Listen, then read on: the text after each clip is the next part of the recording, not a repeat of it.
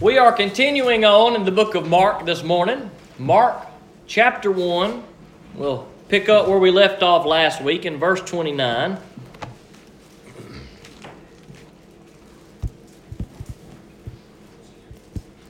Mark chapter 1, verse 29.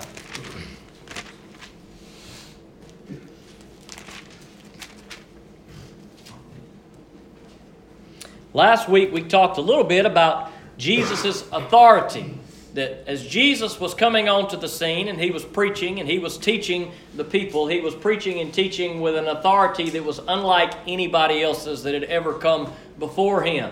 We saw that authority over a demon last week that he that he cast out in an instant from a man who was demon possessed and came up to him. And so we talked last week a little bit about Jesus' authority. Now, at this point, Jesus is just really beginning his earthly ministry. He's just getting started. The week before, we had talked about the calling of his disciples and how he had begun to gather these group of men that were, that were going to be with him, that he was going to teach. As he was going around and doing the work, he was, he was teaching them, but also preparing them for when he would be uh, when he would be crucified and resurrected and ascend to heaven it was the early apostles the ones who were with them who had firsthand knowledge who had been taught by jesus himself. So he is preparing them as as as he's going through and doing this ministry. So these things that we read about that jesus is doing are, are there to, one, help him preach the, the message that he came to preach and, and, and prepare people to let them know that they needed to turn to him.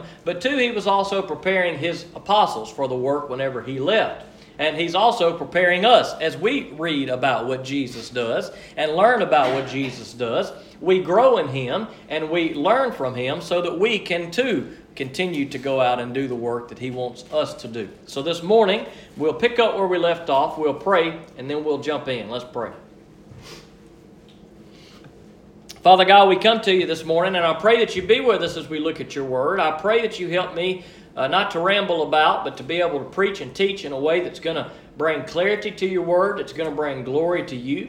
I pray that you help me to say things in your word and bring out things in your word that's going to be what we need to hear, that will help us to grow. And God, I pray that your Holy Spirit would take these words that are yours, that we read, that we hear, God, and that you would do the work in our life through what your words say.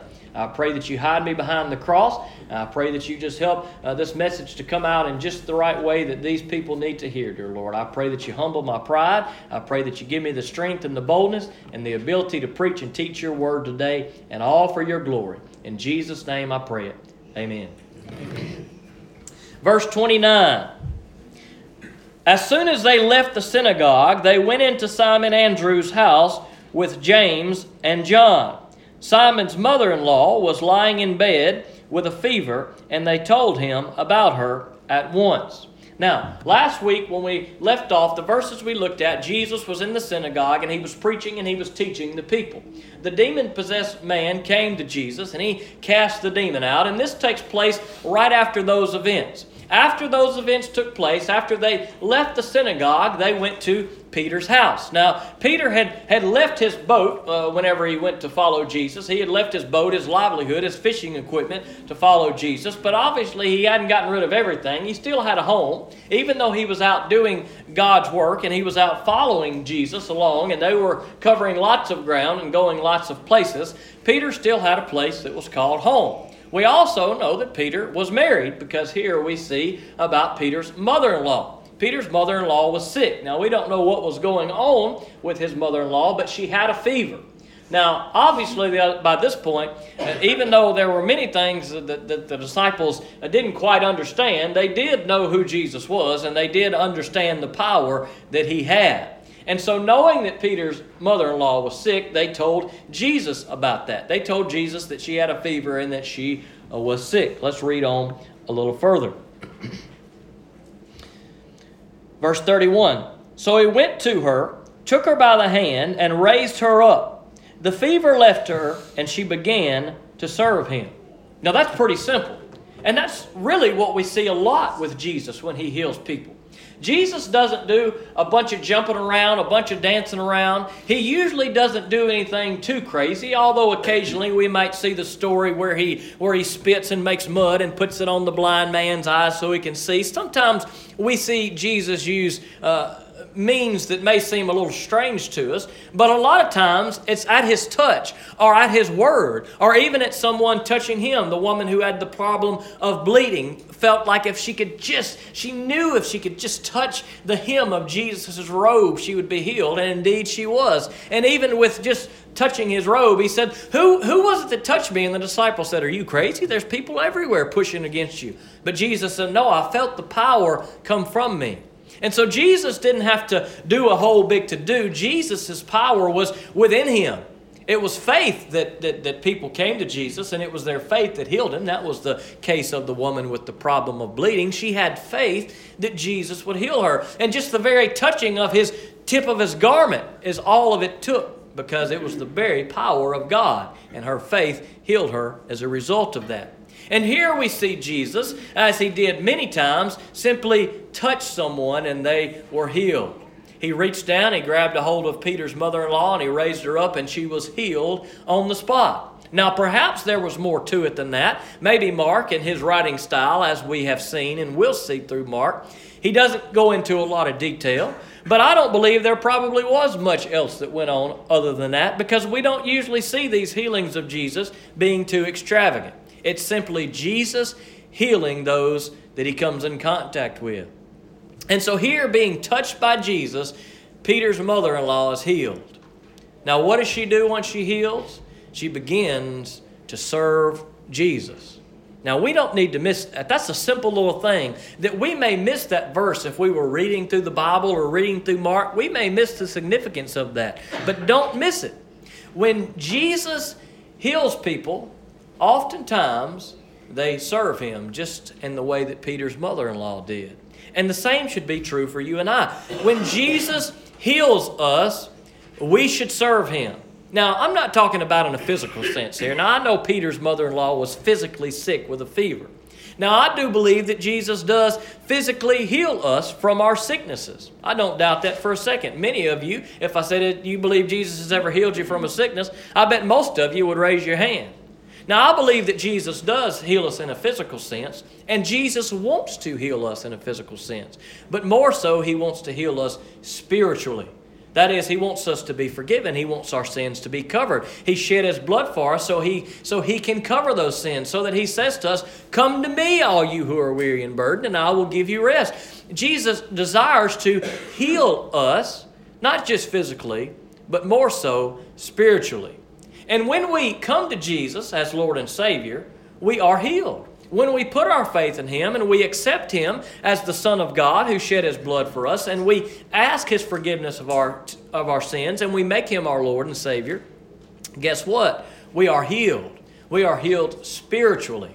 Now, as Christians, it should be our, our, our desire that we should desire to serve Jesus. That's a good question for you to ask yourself today if you are a believer in Jesus Christ, if you've been healed by Him, and, you've, and, and, you, and you know that you're washed free from your sins and you've been cleansed, and you've got a Savior that loves you who is there for you, if you know that about Jesus and you've been healed by Him, then do you want to serve Him? Do you have any desire to serve Him? Now, the answer to that question in your life may be no. And you may need to examine your life and say, Have I really been healed by Jesus? Or have I just gone to church a lot? Has Jesus really just changed my life? Do I really know Jesus or have I just heard of Jesus? If you don't have any desire whatsoever to serve Jesus, then you may not have been healed by Jesus. And maybe some of you are Christians and you have been healed by Jesus and you, you don't have that fire and that passion that you used to. Pray to Him. Say, Look, Lord, I, wanna, I, want, I want to help you. I want to serve you, dear Lord, but I don't know how. Help me to have opportunities. Help me to have that passion. Help me to have that fire. Help me to have that desire so that, so that when I read about you, dear Lord Jesus, when I, when I read about what you've done for the people in, in, in the Bible, when I, when I remember what you've done for my life, and when I see what you're going to do for my life in the future, dear Lord, when I see you at work, let me desire to serve you. And that should be our goal as Christians. Once we accept Jesus Christ and become a Christian, we humble ourselves before Him and we are, we, are, we are submitting our lives to Him. We're saying, okay, God, my number one goal and concern is not to live for me anymore, but to live for you. Now, that requires a lot of us. That's not an easy thing to do. And, and living for Jesus is not coming to church for an hour on Sunday, just so you know.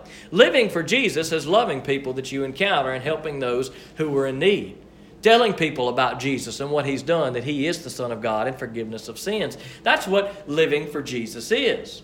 And that's a lot harder to do than coming sitting on a pew on Sunday. If all living for Jesus was, and all forgiveness of sins was, and all eternal life was, was sitting on a pew for an hour on Sundays, probably everybody in the world would sit on pews on Sundays. But Christianity calls us to much more than that. That's why many of the religious people of Jesus' day had him killed. They didn't want to do what Jesus did because it called them to sacrifice. It called them to get dirty. It called them to talk to the sinners. It called them to, to talk to the prostitutes. It called them to humble themselves and put others before them.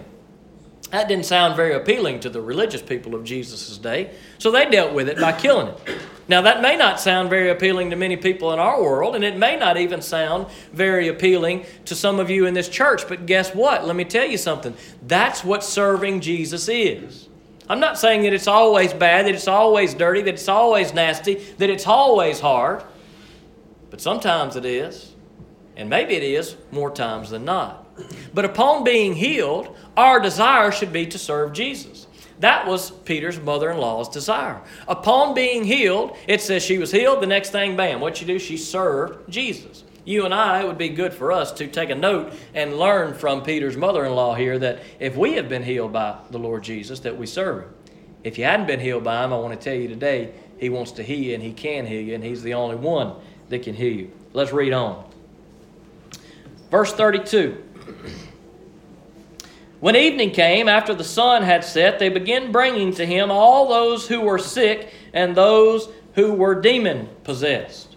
So, here in the, last week, we saw demon, uh, excuse me, we saw Jesus cast out a demon from this demon possessed man. This was something that Jesus would do. Uh, uh, it, it, appears pretty frequently in his ministry. That was the first time we see that here in the book of Mark in his account. And then today we see the first, uh, the first uh, account of healing here in Mark's account. And word is spreading. Now Jesus has cast out a demon from a man. He has healed someone who is sick. They have heard his preaching. They know the authority that is had that, and word is spreading fast. Now, we understand that. Living in a small town, we know that word can travel fast. If something happens, probably an hour later, everybody in Liberty and in the surrounding area is going to know about that. Well, people back then were probably not much different than you and I. And so word spread. And you can imagine someone doing miracles, casting out demons. He's around here. Wait a minute, who is he? Where is he? I'm sick. I know somebody that's demon possessed. I'm demon possessed. I want to go to this man and I want to be healed. And so it says in verse 32 that when evening came, after the sun had set, they began bringing the people to him.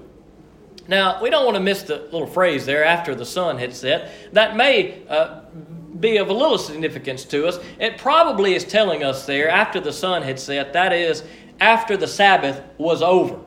After the Sabbath was over and the sun had set, then people said, okay, the Sabbath's over. Now we can get out. Now we can begin to travel. We can go to where He is. We can bring our sick people. We can take ourselves if we want to be healed by the Lord. Now, the Sabbath, as the Jews uh, still celebrate today, and, and even some Christians, uh, I believe wrong, wrongfully so, but that's uh, we have to live by our own convictions there. But there are some today that still observe the Sabbath. Now, in biblical times, the Sabbath would have started on what we call Friday at sundown, and it would have lasted through what we call Saturday at sundown. That was the last day of the week, and that was the Sabbath. When the sun went down on Friday, the Sabbath would begin and you would have to follow the Sabbath observances all the way until the sun went down on Saturday. Now, they had been in the synagogue and they had been there on the Sabbath when Jesus was preaching, and that had all taken place. And now that the Sabbath was ending, that is, the sun had gone down, now the people were beginning to get out and they were beginning to come. So we see that, that, that the people were waiting for the right time, and as soon as the opportunity arose, Here they were coming, they were flocking to Jesus. It also tells us that Jesus had a hard, hard work. He had to put in some overtime. It wasn't like, oh, the sun's going down, now it's time to rest. That's what that's kind of how we do. A lot of us, depending on our work schedule. But but a lot of people, when the sun goes down, that's signifying the day's over. I can finally go home. It's time to eat supper. It's time to sit in my chair. It's time to watch TV. It's time to read a book. It's time to play video games. It's time to do whatever we all like to do when the sun goes down. So here the sun was going down. Jesus had been preaching and teaching all day. He was no doubt tired, even though he was God. He was still a man. But as the sun went down, here come all the people flocking to Jesus. Now, this is something that we see throughout the text. It doesn't seem like Jesus gets too many breaks because the people are always crowding around him. They're always flocking to him. They're always seeking him.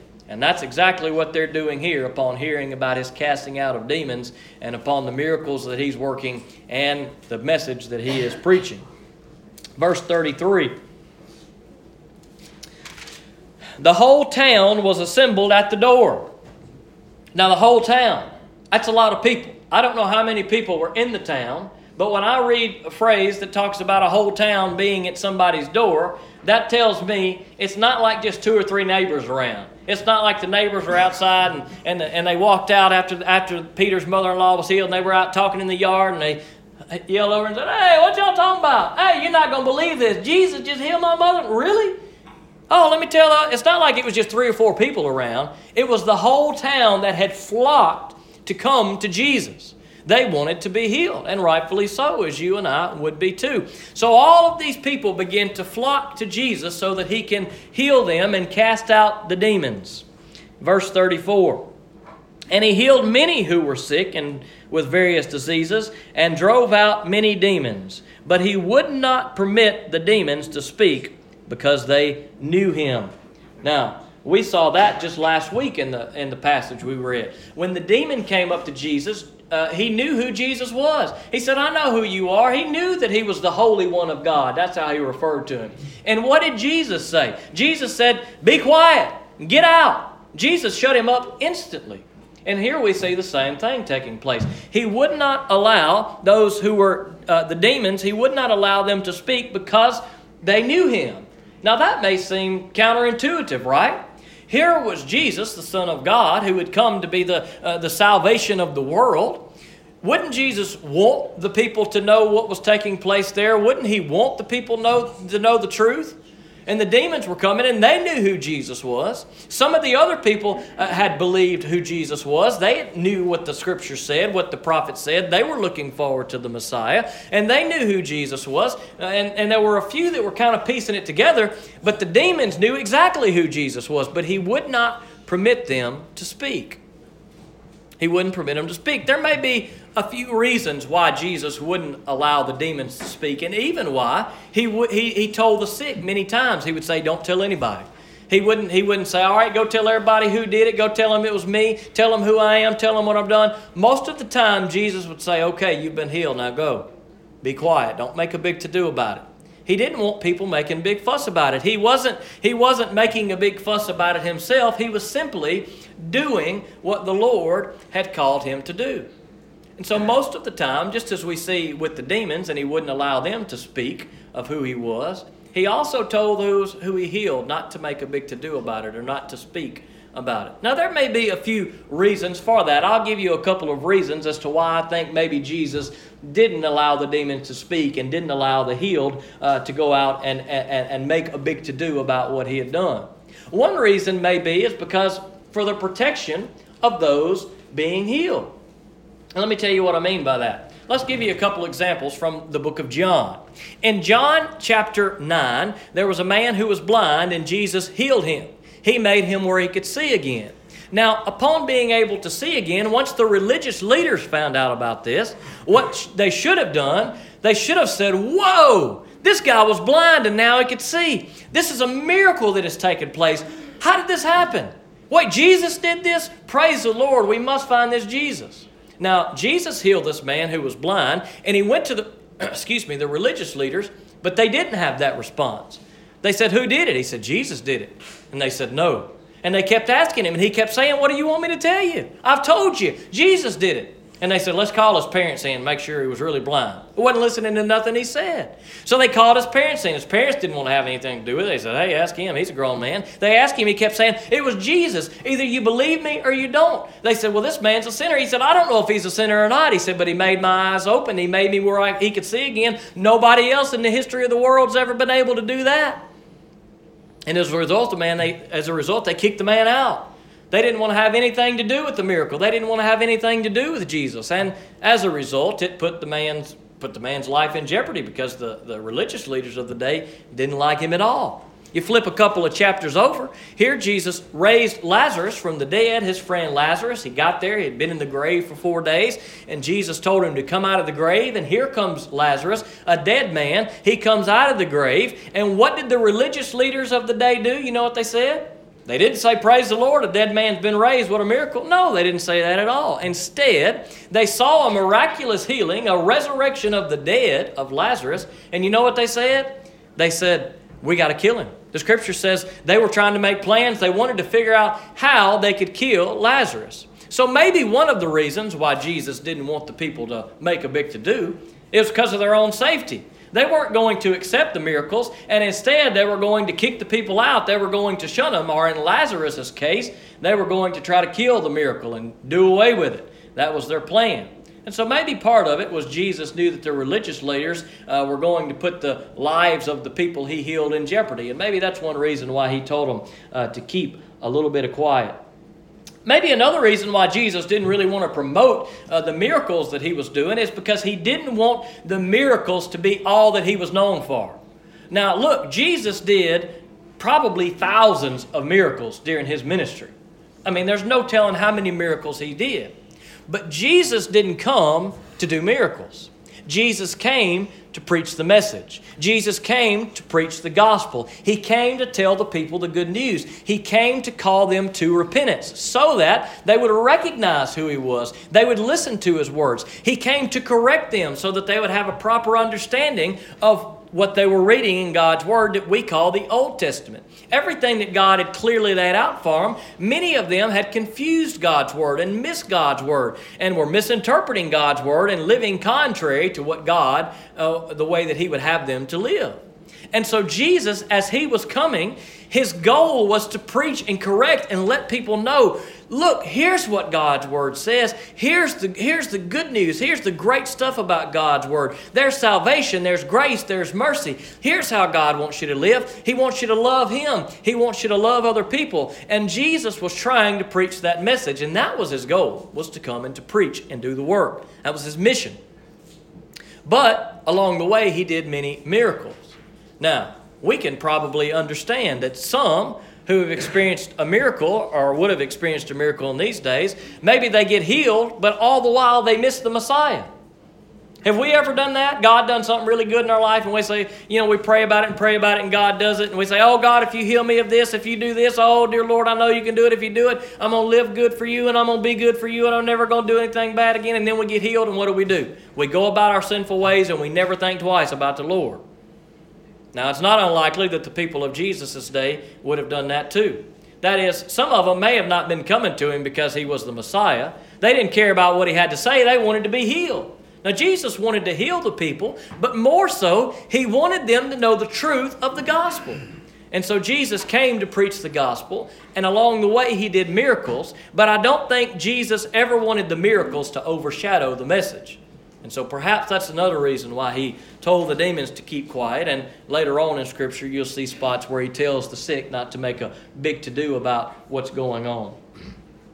Another reason, and maybe the main reason, that Jesus might have not wanted the demons to speak of who he was and not wanted the people to know fully exactly uh, who he was, is for political reasons. Now, you got to understand that when Jesus came, the Jewish people were looking for a physical political leader that was going to come and rule them and lead them. They thought when the Messiah came, he was going to be the king of the land. He was going to sit, sit up camp on the throne right there in their land, and he was going to restore everything to Israel, and everything was going to go good, and he was going to rule with the iron fist, and all the enemies of the Jews were going to be destroyed. And they were looking for Jesus to come in an earthly, worldly kingdom. Now, if the people would have uh, would have begun to realize and fully understand exactly what Jesus, who Jesus was, and some of them did, but, but they didn't ever quite get it. If they would have really understood that, and Jesus would have come out and he would have been really promoting himself, I'm the king, then what may have happened is there may have been a group that would have followed him, so much so that they were, they were going to try to usher him into political power. If they would have fully realized and recognized who Jesus was, they would have been trying to get him up to the kingship. Well, guess what? That would have caused problems. Then all the other, the king in the land and the other people in power in the land, they would have tried to stop it, and that's not what God's plan was. It was not God's plan for Jesus to rule on the throne in this world at that time. And maybe Jesus knew that. And so, as a result of that, that may be one reason why Jesus didn't want his miracles promoted. That may be one reason why he spoke in parables instead of just coming out and saying things plainly. He was speaking in parables, and the ones who were wise and the ones who were seeking the Lord, they would understand the parables. Sometimes took a little explaining in the apostles' case by Jesus. But, but those who were looking for the Lord would understand the parables, and the others would miss it. And so Jesus was not trying to draw attention to himself, as we see in Matthew chapter 12, verses 19 through 21, that he will not cry out in the streets. Let's, go, let's read that passage. If you want to turn there, you can. If not, just listen close. I'll flip there right quick. Matthew chapter 12 verses 19 through 21. This is a verse that I think describes why Jesus was not, uh, not making a big to do about his miracles and not allowing those who he healed to make a big to do and not allowing the demons to speak. In chapter 12 of Matthew, verses 19 through 21, it says, He will not argue or shout, and no one will hear his voice in the streets. He will not break a bruised reed, and he will not put out a smoldering wick until he has led justice to victory. The nations will put their hope in his name. Now, Jesus was fulfilling this very verse. He didn't make a big to do about himself. He came to do his mission, and his mission was to preach the good news and to lead people to repentance. And he never lost sight of that mission. And that's what he was continuing to do here in these passages as we are going to read on. Verse 35 Very early in the morning, while it was still dark, he got up, went out, and made his way to a deserted place, and he was praying there. Not only was Jesus putting in some late hours by those who come after sundown, but he also was trying to find time to squeeze in to have a good prayer life. And so, what did he do? He got up early in the morning. Where did he have to go? Well, he had to go to a deserted place. If he would have been to a public place, if he would have stayed where he was, the crowds would have been there. As morning would have been to uh, would begin to come and the sun would begin to come up, guess what's going to happen? The crowds are going to seek out Jesus. They're going to find him. So after putting in a late night and healing those who were sick and casting out those demons of those who were demon possessed, now Jesus realizes the importance that if he's going to be on mission for the Lord and serve the Father, which he did, then he needed to have a good prayer life. And so, therefore, he got up early in the morning. He separated himself from where the crowds were, where all the things of the world would be, and he went to a deserted place. He got away from distractions so that he could pray to the Lord, so that he could be strengthened, so that he could be renewed, so that he could talk to the Father. Now, that's good stuff right there. That's good stuff for you and I. We need to do the same thing. There, we need to have times in our life that we get away from the crowds, from the hustle and the bustle and the stresses of the world. There needs to be some time. It can be early in the morning, it can be late at night, it can be in the middle of the day. Whenever we can find, I think it's important for us, if it's a minute, if it's 10 minutes, if it's an hour, that we say, God, I'm going to take this time and I'm going to get away from everything else and I'm going to go to a place where it's quiet, dear Lord, where I'm away from all the stresses and the struggles, where I can just be for you, uh, be with you and pray with you. Now, Jesus did it. He's the Son of God.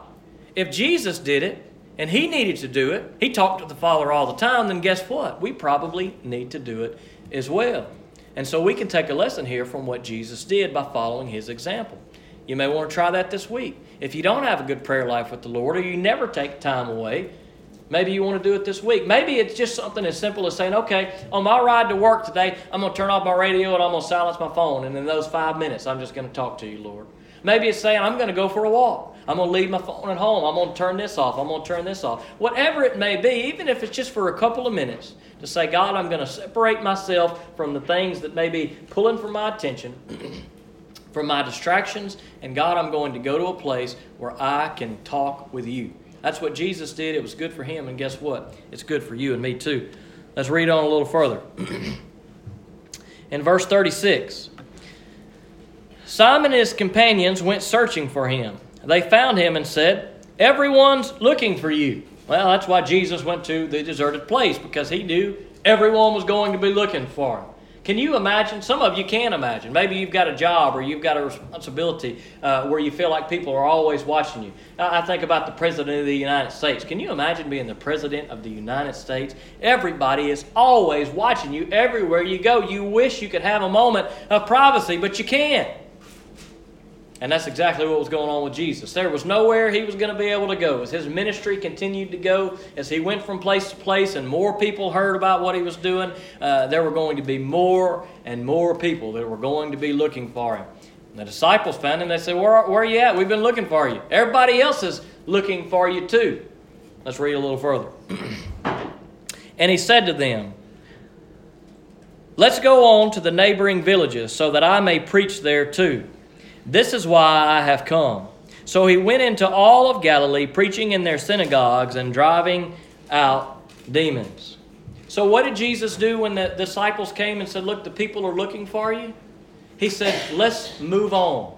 Let's move on to the next place. There are more places to go. And then he says, uh, Let's go on to the neighboring villages so that I may preach there too. This is why I have come. He was letting the disciples know Look, I did these miracles, but I didn't come to do these miracles. I came to preach, and I've preached here. I've preached to this town. I've preached to this people, and there are more people to be reached. These people know the message. They know the truth. They know what I've told them. Now we must go and tell other people the message. Jesus was a man on a mission. He knew what his mission was. Jesus could have stayed there and he probably could have healed sick people for days and he would have people would have come from everywhere. But that's not what Jesus came to do.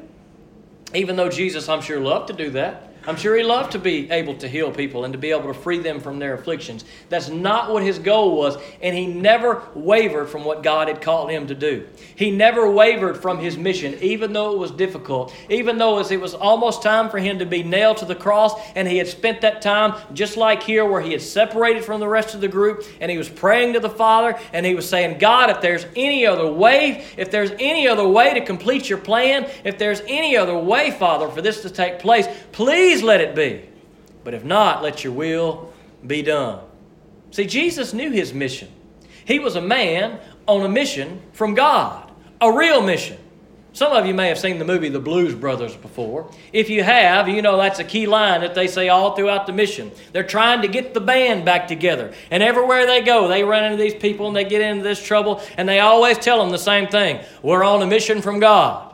We're on a mission from God. Well, they were getting the band back together. I don't really know if that was a mission from God. But I know this that what Jesus Christ was doing was a mission from God. He was doing much more than getting the band back together. He was coming so that he could offer himself as a sacrifice for each and every one of us so that we could be forgiven of our sins. He was a man on a mission, and praise the Lord, he succeeded in his mission. Amen? That's, that's where you need to amen. He is a man that did not fail on his mission. He succeeded from start to finish. He did not allow any distractions to destroy him at the start. He knew what he was supposed to do, and he said, Look, we're going to do it. He said, Come on, boys, gather up. We've done the work here. Let me, let me show you what to do. Here's what to do. The Father sent me to preach. We're going to go preach. And guess what Jesus told them when he left? He said, Look, now I'm sending you out to preach. Now I'm sending you to do the work. And guess what? It worked. You know how I know it worked? Because you and I are here. Because we didn't live in Jerusalem. We didn't live around Israel. If it hadn't worked, we wouldn't be here today. The people around Israel would have knew, but guess what? We're in Liberty, Mississippi, and we're sitting here in a church surrounded by probably 50 other churches within just a few miles of us, and we know it worked, and we know that Jesus preached because people today still know the message. People today are still hearing the message. And guess what? Jesus preached, he did the work, he gave his uh, apostles an example, he sent them to preach and do the work. And guess what that means for you and I? We still are doing the same thing. Jesus Christ had a mission. his mission was amazing. His mission was to come and offer his life as a sacrifice for you and I so that we could be forgiven. And he's a man, he's the Son of God, he completed that mission, but he calls you and I to be on a mission from God.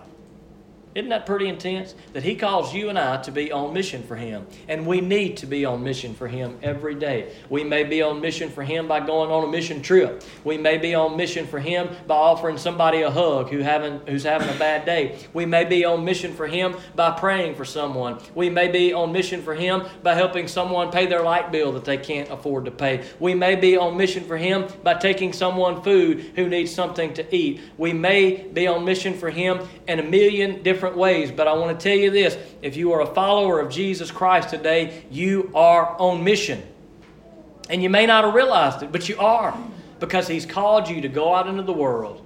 And look, here's what He wants you to do He wants you to love God the Father with all your heart, mind, soul, strength, and He wants you to love your neighbor as yourself. That's your mission. That's your mission. When you see people, make sure you're loving them. Make sure you're loving the Lord. Make sure you're taking the time out to come uh, or to find a place that you can worship with the Lord, to come to church, to have a good prayer life, whatever it may be. God has called you to be on mission and in service to Him. If He's healed you, you need to learn from Peter's mother in law and you need to get up and say, All right, Lord, I am ready to serve you. And if He hadn't healed you, I want to tell you what the same Jesus that went around telling people the good news back then is the same Jesus that can save you today. Let me tell you the good news. Jesus Christ died on a cross so that you could be forgiven of your sins, and you cannot be forgiven and have eternal life through no one else other than Jesus Christ. That's the good news. And you know what he says when you hear that good news? He says, You're a sinner, but I love you anyway. He says, Repent. He says, Turn from your ways. He said, If you're worried, if you're worried, if you're burned down, if you're stressed, if you feel all the things of these world, he says, Come on, pile them on me. He said, I can take it. I see you're weak. I see the burdens are heavy. But Jesus says, I love you. My mission has been fulfilled. And because I fulfill my mission, I can take your worries, I can take your struggles, I can take your pain, and I can give you forgiveness. And that's the gospel that Jesus preached. That's where he went from town to town to tell people the good news. If you've never heard that good news or accepted it, I hope today you hear it. I hope today you accept it. I hope today you are healed by him. And I hope today you choose to serve him. Let's pray. Father God, we come to you this morning. We thank you for this good stuff, dear Lord. These verses today are chock full of good, good things for us to learn from, dear Lord. Help us to learn from your Son, Jesus. Help us to learn from his example. Help us to learn from His love. God, help us to learn how to serve you. God, help us not to try too hard. Sometimes we, we try too hard and we think we got to do these big things and this big thing and that big thing. But, dear Lord, service to you is not about big or small. It's just, it's just doing what you call us to do, what opportunities you place before us. God, there's nothing too small that we can do for you or nothing too big we can do for you. So, God, help us just to live our life and look for those areas. God, I pray that you help us to see areas that we can serve. Maybe we see it today, maybe we'll see it tomorrow, maybe it'll be a month. But help us to be sitting on ready, dear Lord, so that we are ready to serve you, that we are ready to follow you, and that we are ready to do your work, dear Lord. Just as the apostles learned from the example of Jesus, let us do the same. Just as they did the work, dear Lord, help us to do the work as well. And I ask these things in Jesus' name. Amen.